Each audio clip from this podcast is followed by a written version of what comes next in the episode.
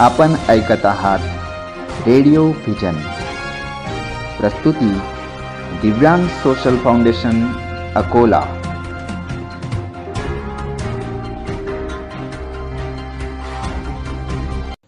नमस्कार श्रोते हो आपण ऐकत आहात रेडिओ व्हिजन अकोला. जागतिक ॲबकस स्पर्धेत भारताचे प्रतिनिधित्व केलेली बालमैत्रीण कुमारी देवश्री शेडके. आज आपल्या स्टुडिओमध्ये आली आहे. तिच्याशी प्राध्यापक विशाल कोरडे यांनी केलेली ही विशेष बातचीत आपल्यासाठी या कार्यक्रमासाठी निर्मिती सहयोग दिले आहे हिमांशू निमकर्डे यांनी. तर संकल्पना आणि प्रस्तुती आहे प्राध्यापक विशाल कोरडे यांची. तर श्रोते हो ऐकूया प्रेरणा देणारी ही विशेष मुलाखत.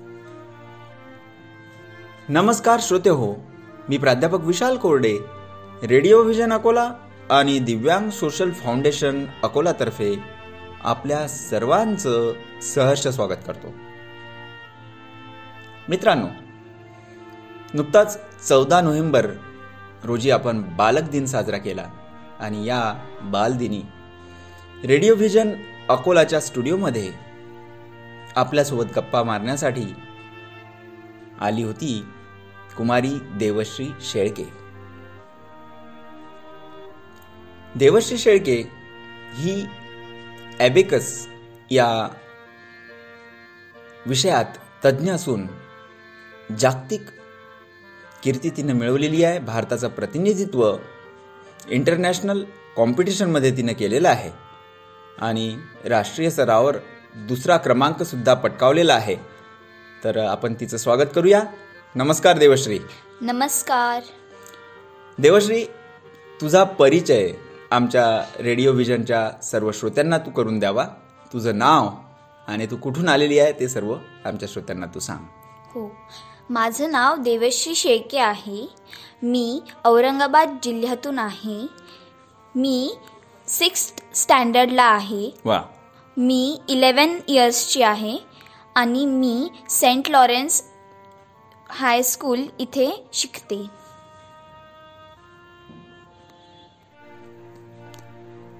देवश्री तुझ्या हॉबीज काय आहेत ते आमच्या श्रोत्यांना तू सांग. माझ्या हॉबी म्युझिक आणि ॲबॅकस आहे. अच्छा ॲबेकस आहे. म्हणजे तुला गणितात पण आवड असेलच. हो. बरं तर तुझ्या शाळेत तुला गणित हा विषय आवडतो. हो. बरं. आणि ॲबेकसकडे तू कशी वळली? तुला कसा काय आवडला की ॲबेकस आपण करावं या विषयात आपण पुढे जावं? आणि जागतिक लेवलवर कॉम्पिटिशनमध्ये भाग घ्यावा हे कसं काय तुला वाटलं?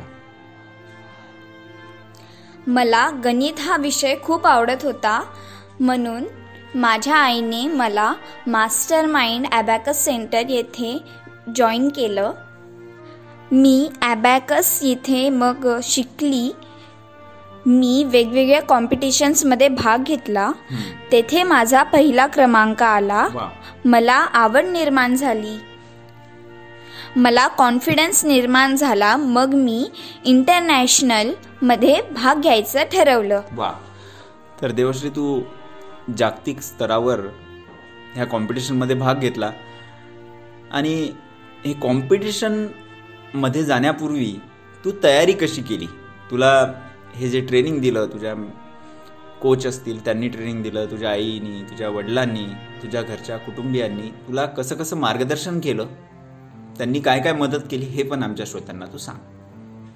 माझ्या कोचनी मला ट्रेनिंग दिली. मी दोन महिने बारा तास रोज अभ्यास करत होती. माझ्या मम्मी माझ्या आईचे नाव सुवर्णा शेळके आहे. माझ्या आईने पण मला घरी शिकवले अभ्यास घेतला माझा. व्हेरी गुड म्हणजे आईने तुला मदत केली. हो. आईनं अभ्यास कसा घेतला तुझा? म्हणजे टाईम करायचं टाईममध्ये करायचं असते ते म्हणून टाईम लावला आईनी मला प्रोत्साहित केलं. त्याच्यामध्ये बारा मिनिटात मला दोनशे वीस गणितं सोडवायची होते. अच्छा म्हणजे बारा मिनिटात तुला दोनशे वीस गणिते सोडवायची होते त्याच्यामुळे तुझ्या आईने टाइम टेबल तुझा एक फिक्स केला. तेवढ्या वेळात ते गणितं सोडवल्या गेले पाहिजे. याच्यासाठी तुझी तयारी आईनं करून घेतली. हो. गुड आता मला हे सांग की ही जी जागतिक लेवलवर कॉम्पिटिशन होती ती कुठे होती? ती चेन्नईला होती. चेन्नईला होती. आणि तुम्ही औरंगाबादला राहता आणि चेन्नईला ही कॉम्पिटिशन करण्यासाठी भारतातून किंवा जगभरातून किती लोक आलेले होते? किती विद्यार्थी आलेले होते? हे थोडं सांग. तिथे दहा हजार तरी मिनिमम लोक आले असतील. अच्छा म्हणजे दहा हजार लोकांसमोर तुझा हा परफॉर्म होता आणि गणितं सोडवायचे होते. आणि जसं तू म्हटलं की बारा मिनिटात दोनशे वीस गणितं तुला सोडवायचे आहेत. बरोबर आहे? हो. तर हे जे गणित आहेत हे कशा पद्धतीचे गणित असतात? हे आमच्या बालमित्रांना तू सांग. कॉम्पिटिशनमध्ये मला तीन शीट्स होत्या. पहिल्या शीटवर होतं विथ ॲवॅकस त्याच्यात मला चाळीस गणितं सोडवायची होते. म्हणजे अबेकसची पाटी तिथं वापरायची आहे तुला. हो हो. एका गणिताचे एकच मार्क होते तिथे. आणि सेकंड शीटवर होतं व्हिज्युअल. म्हणजे त्याच्यात आपल्याला ॲबॅकस यूज नसते करायचा. म्हणजे ही पाटी वापरायची नाही तोंडी सगळं उत्तरं द्यायचे. हो. बरोबर. आणि मग त्याच्यात साठ गणित होते. साठ एका गणिताला दोन मार्क होते. आणि तिसरी शीट होती मल्टिप्लिकेशन अँड डिव्हिजनची. त्याच्यात एकशे वीस गणितं सोडवायची होते. एका गणिताला एक मार्क. बरं. तर हे सर्व गणितं सोडवले तू. बरोबर आहे? हो.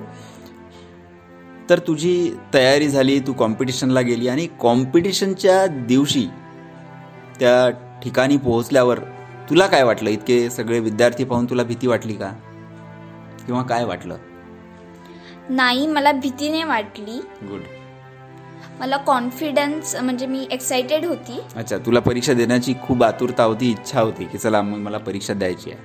हो हो. मग कसं वाटलं तुला? इतके सगळे बालगोपाल विद्यार्थी विद्यार्थिनी पाहून त्यांचे पालक आलेले होते हे सगळं पाहून तुला काय वाटलं? मला भीतीने वाटली. या सगळ्यांसमोर मला परफॉर्म करायचं होतं म्हणून मला चांगलं वाटलं. अच्छा म्हणजे तुला इतकी गर्दी पाहून पण तू घाबरली आणि तुला घाबरण्यासारखं काही वाटलं नाही? बाकी लोक बाकी विद्यार्थी घाबरतात गर्दी पाहून पण तू धाडस तुझं असल्यामुळे तुला चांगलं वाटलं आणि तू त्याच्यात पुढे जाण्याचा एक संकल्प केला. आणि कॉम्पिटिशन झाल्यावर रिझल्ट लागेपर्यंत तुझ्या मनात काय सुरू होतं? ते पण आमच्या श्रोत्यांना तू सांग. मला गॅरंटी होती की माझा रँक येईलच. अच्छा. गुड म्हणजे तुला खात्री होती की कुठेतरी तू जिंकणार आहेस रँक मिळणार आहे. बरोबर? हो. आणि जेव्हा रिझल्ट डिक्लेअर झाला तेव्हा तुला जसं माहीत झालं तेव्हा तुला काय वाटलं? मला वाटलं मी चांगलं केलं आणि माझी दोन महिन्यांची जे मेहनत होती ती सफल झाली. अच्छा म्हणजे दोन महिन्यापासून जी मेहनत तू केलेली होती ती कुठेतरी पूर्णत्वास गेली. हो. असं तुला वाटलं? हो. आणि जेव्हा तुझं नाव घेतलं कुमारी देवश्री शेळके या कॉम्पिटिशनमध्ये विजेती आहे जेव्हा तुला स्टेजवर बोलावलं तेव्हा तुला काय वाटलं? हे पण आमच्या श्रोत्यांना तू सांग. माझ्या डोळ्यातून आनंदाचे अश्रू निघत होते. अच्छा अच्छा. म्हणजे रडायला पण तुला आलं. आनंदाचे अश्रू पण तू तिथे गाळलेले आहे. तर फार सुंदर अशी माहिती तू आमच्या श्रोत्यांना सांगितली. तुझ्याविषयी तुझ्या ॲबेकस याविषयी सांगितली आणि तू फार चांगल्या पद्धतीनं जागतिक स्तरावर भारताचं प्रतिनिधित्व तू केलेलं आहे. आणि तुला संगीतसुद्धा आवडते आहे.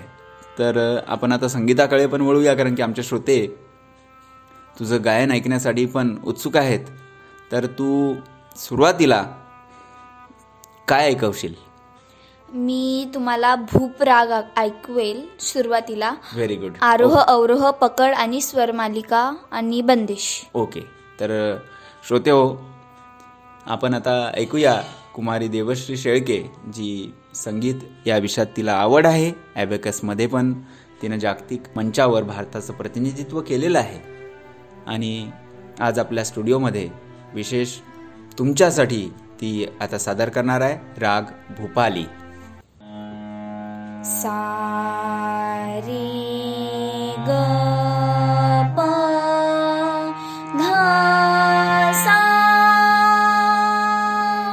सा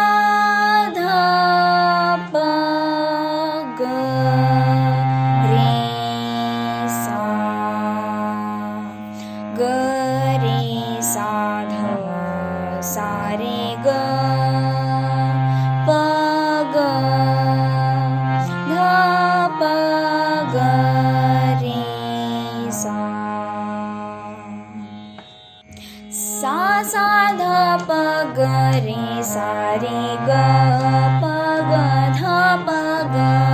सा सा ध प ग रे सा रे ग प ग ध प ग।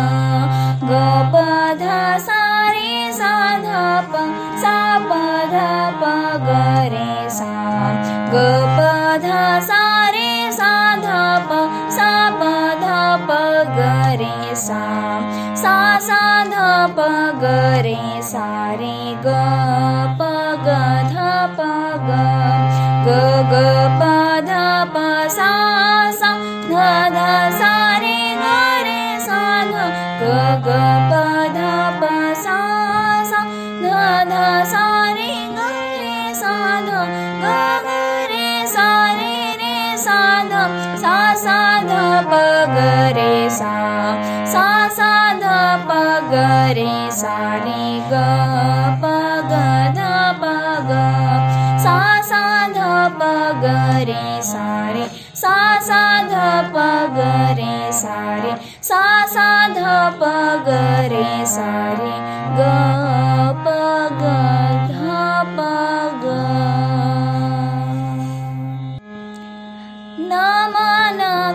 रे ग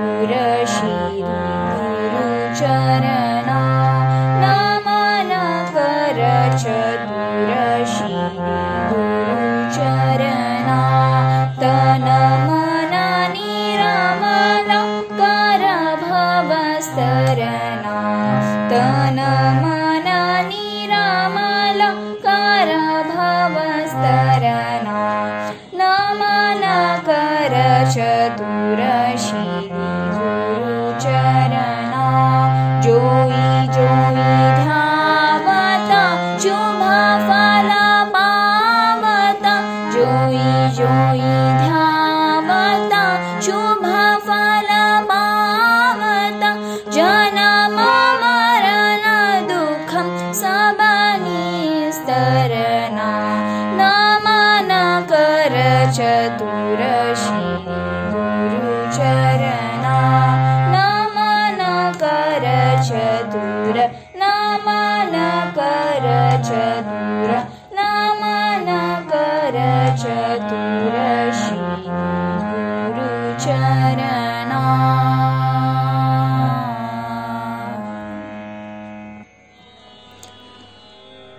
फार सुंदर अशी प्रस्तुती देवश्रीने आपल्या स्टुडिओमध्ये दिलेली आहे.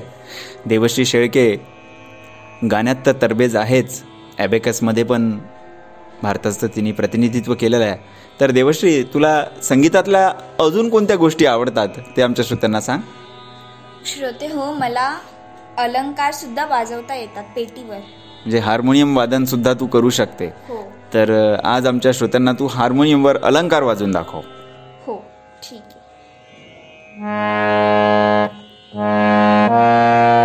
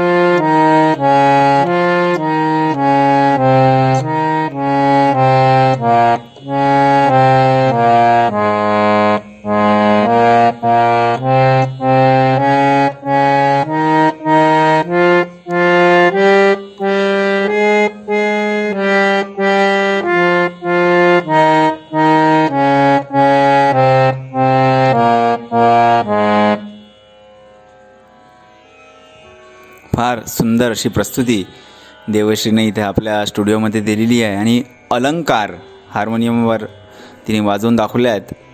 तर फार चांगल्या पद्धतीने आज देवश्री शेळके हिने आपल्या संगीताचा कला गुणांनासुद्धा आपल्यासाठी प्रस्तुत केलेला आहे. रेडिओ व्हिजन अकोलाच्या या स्टुडिओमध्ये आज आपल्यासोबत होती कुमारी देवश्री शेळके. जी ॲबेकस आणि संगीत या विषयात तज्ज्ञ आहे आणि औरंगाबादहून आपल्या कार्यक्रमात ती सामील झाली होती. तर देवश्री आज तू रेडिओ व्हिजन अकोलाच्या स्टुडिओमध्ये आली त्याबद्दल तुझे रेडिओ व्हिजन अकोला आणि दिव्यांग सोशल फाउंडेशन अकोलातर्फे हार्दिक आभार. थँक्यू धन्यवाद. तर मित्रांनो भेटूया पुढील कार्यक्रमात. तोपर्यंत ऐकत रहा रेडिओ व्हिजन अकोला. प्रस्तुती आहे दिव्यांग सोशल फाउंडेशन अकोलाची.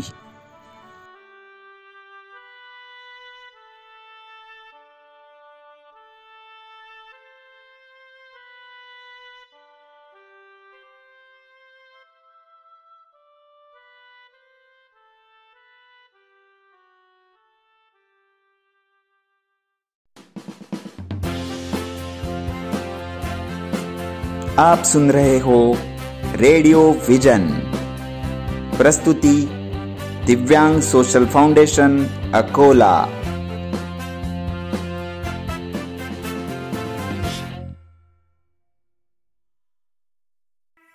Radio vision के सभी श्रोताओं को मेरा नमस्कार व दीपावली की हार्दिक शुभकामनाएँ। मैं डॉक्टर शुभम मालपानी, आज आपसे आँखों के देखभाल के बारे में कुछ ज़रूरी बातें शेयर करने वाला हूँ। आजकल कई पेरेंट्स हमारे पास अपने बच्चों को ये कंप्लेंट लेकर आते हैं कि बहुत ज़्यादा स्क्रीन टाइम के वजह से वो बच्चे परेशान हैं। उनकी आँखें या तो दर्द दे रही है, या आँखें बहुत ज़्यादा मसल रहे हैं, या आँखों में बहुत ज़्यादा पानी जाता है, या बहुत बार बच्चों को रांझनवाड़ी जैसी प्रॉब्लम्स भी हो जाती है। इस इंपॉर्टेंट टॉपिक को हम तीन हिस्सों में बांट देते हैं। मैंने ऑलरेडी कई लेख पढ़े हैं न्यूज़पेपर्स में, कई वीडियोस देखे हैं व्हाट्सएप पे फेसबुक पे। जिन वीडियोस में लोगों ने, दूसरे डॉक्टर्स ने आँखों की देखभाल पे बड़े विस्तार में डिस्कशन किया है और बहुत अच्छे से समझाया है कि आँखों की देखभाल कैसे की जाए। इस छोटे से समय को और इस अवसर को अच्छे से यूज़ करने के लिए मैं हर पहलू पे ध्यान ना देते हुए सिर्फ़ तीन ज़रूरी और इंपॉर्टेंट चीज़ों को आपके सामने पेश करता हूँ। आँखों के सही ढंग से देखभाल के लिए तीन चीज़ें सबसे ज़रूरी और अहम हैं। पहली, क्या सही रहना चाहिए? दूसरी, क्या सही करना चाहिए? और तीसरी, कैसे सही करना चाहिए?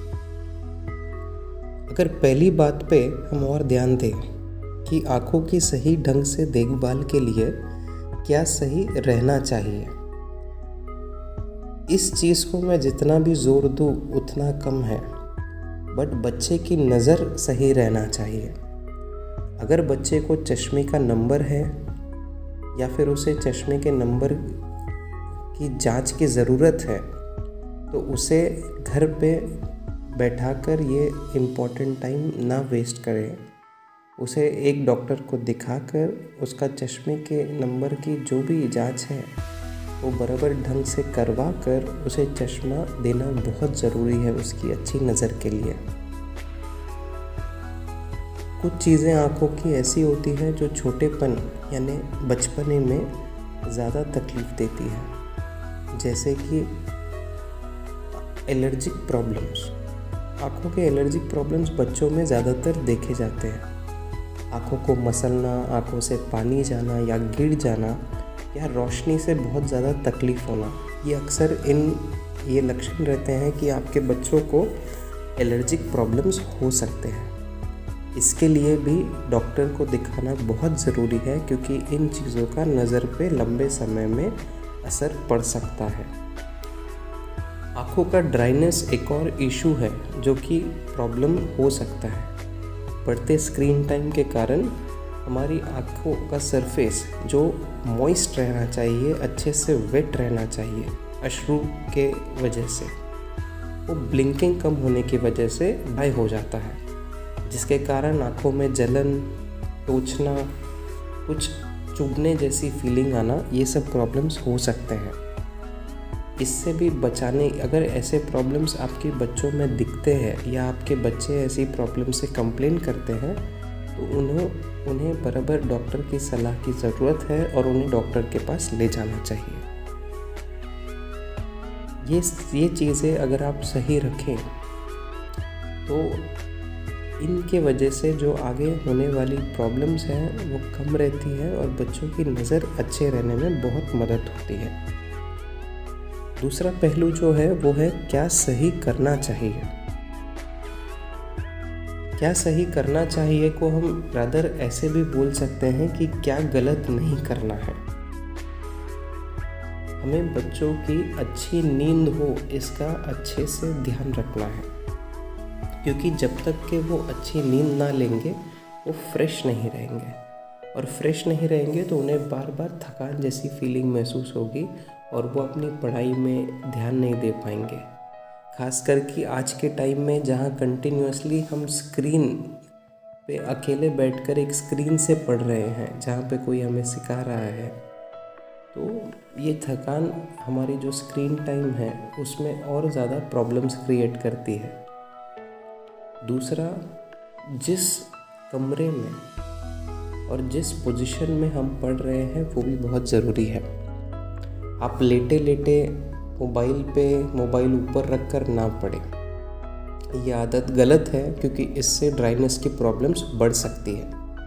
एक अंधेरे कमरे में अगर आप पढ़े, पढ़ रहे हैं आपके बच्चे, जहाँ पे लाइट कम है, जहाँ पे धूप या बाहर की सनलाइट जो है वो रोशनी कम है, या रूम का एम्बियंट लाइट ही कम है तो ऐसे इसमें बच्चों की जो स्क्रीन रहती है मोबाइल की, बच्चों की आँखों पे हानिकारक हो सकती है। ज़्यादा स्ट्रेस डालती है, ज़्यादा तनाव डालती है और आँखें में, आँखों में दुखना, सर दर्द, ऐसी प्रॉब्लम बच्चों को हो जाती है।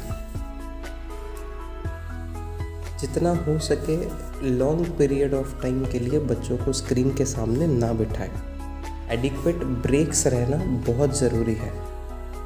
अगर हम कंटिन्यूसली स्क्रीन पे देखते रहे, अगर क्लासेस ख़त्म हो जाती है, या दो क्लासेस के बीच में ब्रेक्स होता है और बच्चा फिर भी मोबाइल यूज़ कर रहा है तो इसका ध्यान सिर्फ़ और सिर्फ़ आपको रखना है एज अ पेरेंट कि वो ये समय पे मोबाइल ना देखे। वो ये समय पे कोई भी ऐसा काम ना करे जिसमें नज़दीक की नज़र का इन्वॉल्वमेंट हो। वो ये समय ऐसी चीज़ों में यूटिलाइज करे जहाँ वो आँखों को रेस्ट दे सके आँखों को रेस्ट देने के लिए ये बहुत ज़रूरी है कि आप कोई भी नज़दीक का काम ना करें उस समय पे। आप या तो थोड़ा आराम कर ले, आँख बंद करके, या थोड़ा सा घर के काम कर ले, जहाँ पे आपका बहुत ज़्यादा फोकस वाला काम नहीं है। या आप बैठ के इवन टीवी भी देख लें।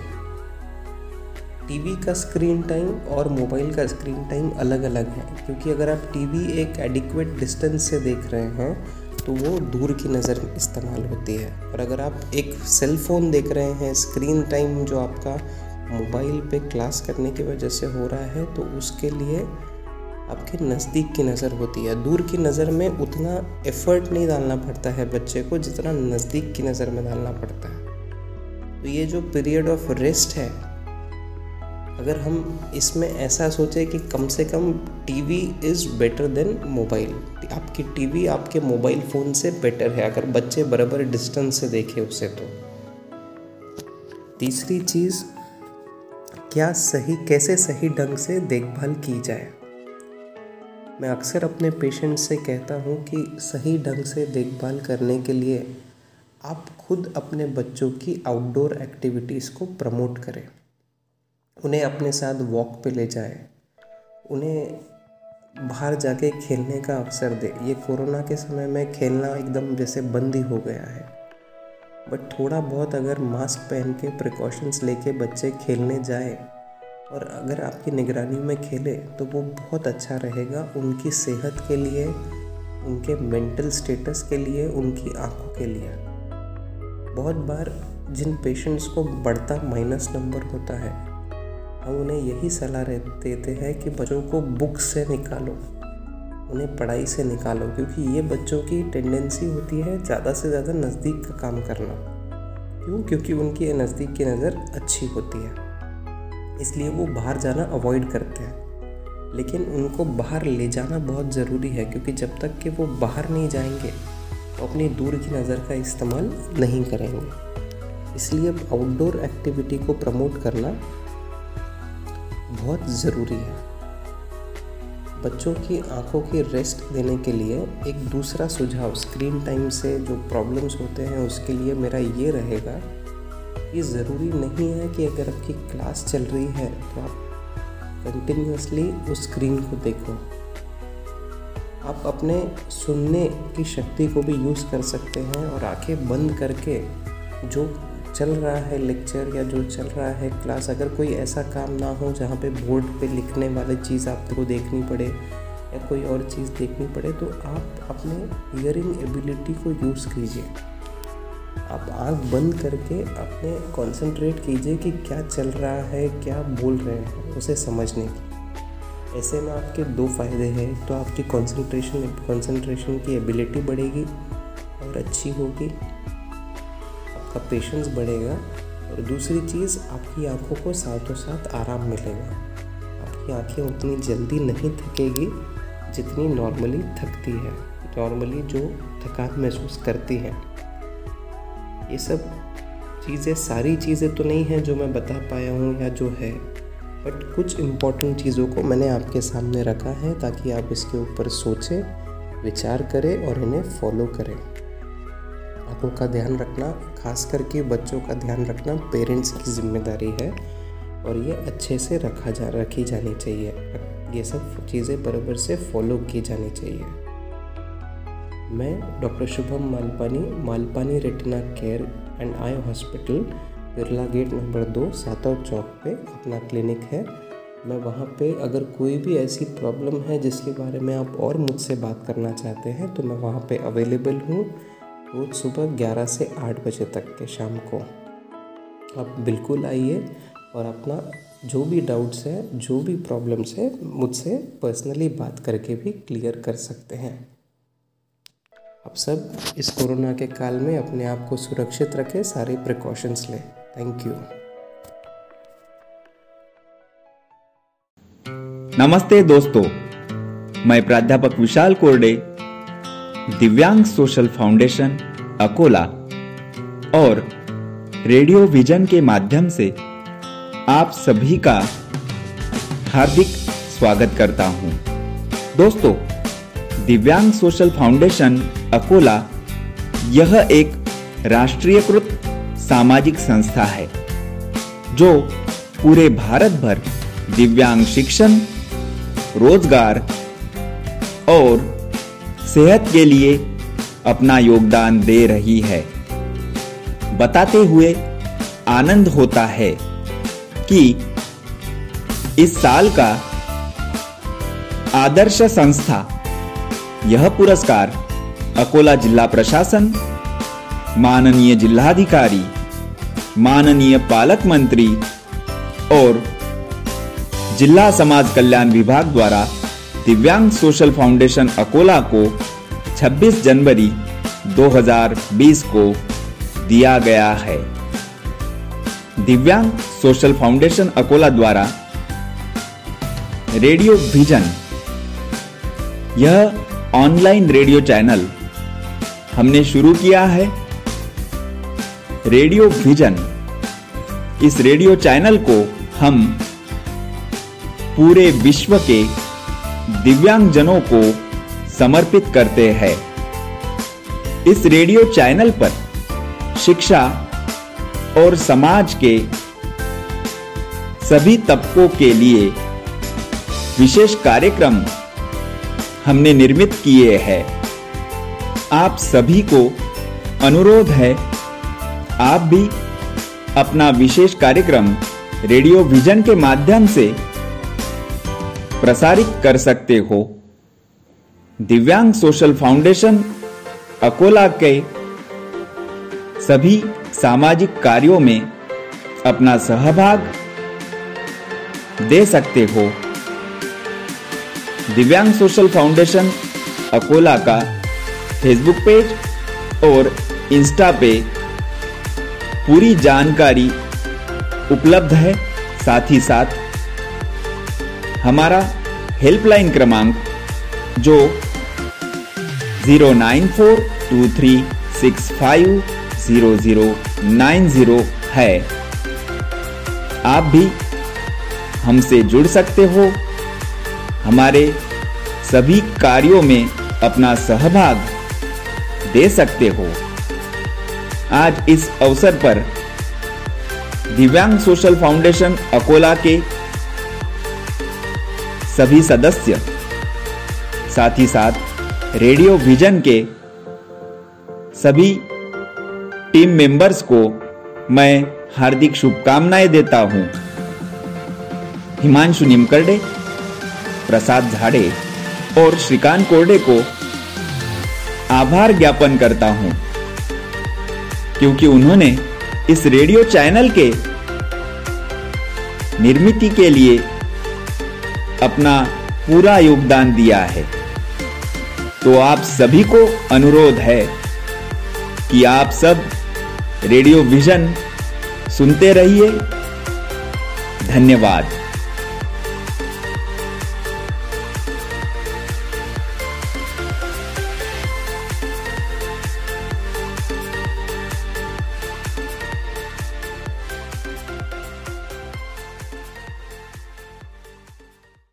आपण ऐकत आहात रेडिओ व्हिजन प्रस्तुती दिव्यांग सोशल फाउंडेशन अकोला.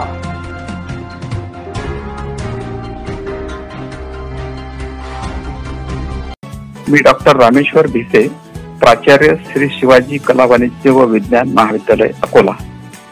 मी दिव्यांग सोशल फाउंडेशन अकोल्याच्या रेडिओ व्हिजन या रेडिओ चॅनलला शुभेच्छा देतो. मी प्रमोद भंडारे प्राचार्य औद्योगिक प्रशिक्षण संस्था मुलींची अकोला. दिव्यांग सोशल फाउंडेशन अकोलाच्या रेडिओ व्हिजन या रेडिओ चॅनलला माझ्या खूप खूप हार्दिक शुभेच्छा. नमस्कार मित्रांनो मी प्रणित कुमार गुप्ता दिव्यांग सोशल फाउंडेशन अकोलातर्फे चालवल्या जाणाऱ्या रेडिओ व्हिजन या रेडिओ चॅनलला खूप खूप शुभेच्छा देतो. नमस्कार मी dietitian Vaishali Rathod Divyang social foundation अकोलाच्या radio vision या रेडिओ चॅनलला हार्दिक शुभेच्छा देते. हॅलो मी डॉक्टर संजय तिडके अकोला दिव्यांग सोशल फाउंडेशनच्या नव्यानं सुरू होत असलेल्या रेडिओ व्हिजनला माझ्या मनपूर्वक शुभेच्छा. नमस्कार मी doctor Monali Chavan dietitian Divyang social foundation अकोलाच्या radio vision या रेडिओ चॅनलला खूप खूप शुभेच्छा देते. नमस्कार मी भारती शेंडे सहप्रांत प्रभारी महाराष्ट्र पूर्व पतंजली योगपीठ हरिद्वार. दिव्यांग सोशल फाउंडेशन अकोलाच्या रेडिओ व्हिजन या रेडिओ चॅनलला माझ्याकडून खूप खूप शुभेच्छा.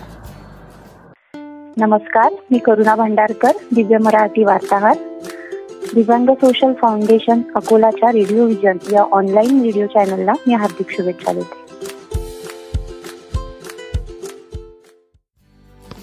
सभी को नमस्कार. मैं सीमा चतुर्वेदी, राष्ट्रीय साहित्य चेतना मंच की राष्ट्रीय सचिव.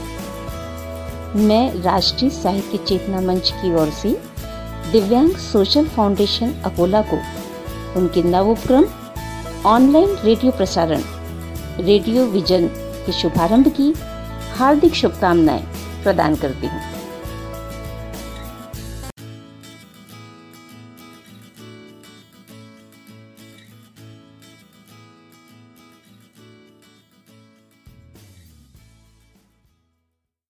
आपण ऐकत आहात रेडिओ व्हिजन प्रस्तुती दिव्यांग सोशल फाउंडेशन अकोला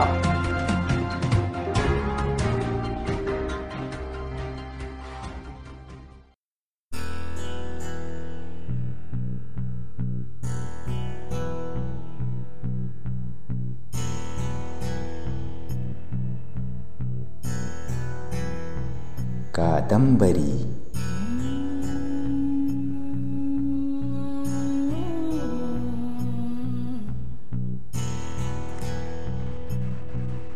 कादंबरी एक नवीन मालिका वजा कार्यक्रम.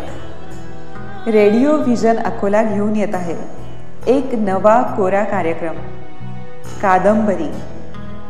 कादंबरी वाचताना आपण तिच्यात हरवतो एकरूप होतो. शिकतो लेखकाशी बोलतो. आपण कादंबरी जगतो. पण धावपळीत तिला हाती घेऊन बसणं वाचणं होत नाहीये ना? म्हणूनच म्हणूनच मी श्रद्धा वरणकार उपासनी रोज कादंबरी वाचणारे तुमच्यासाठी. आणि ती तुम्ही ऐकाल आपल्या या कार्यक्रमात. तेव्हा भेटू लवकरच या मालिकेत कादंबरी.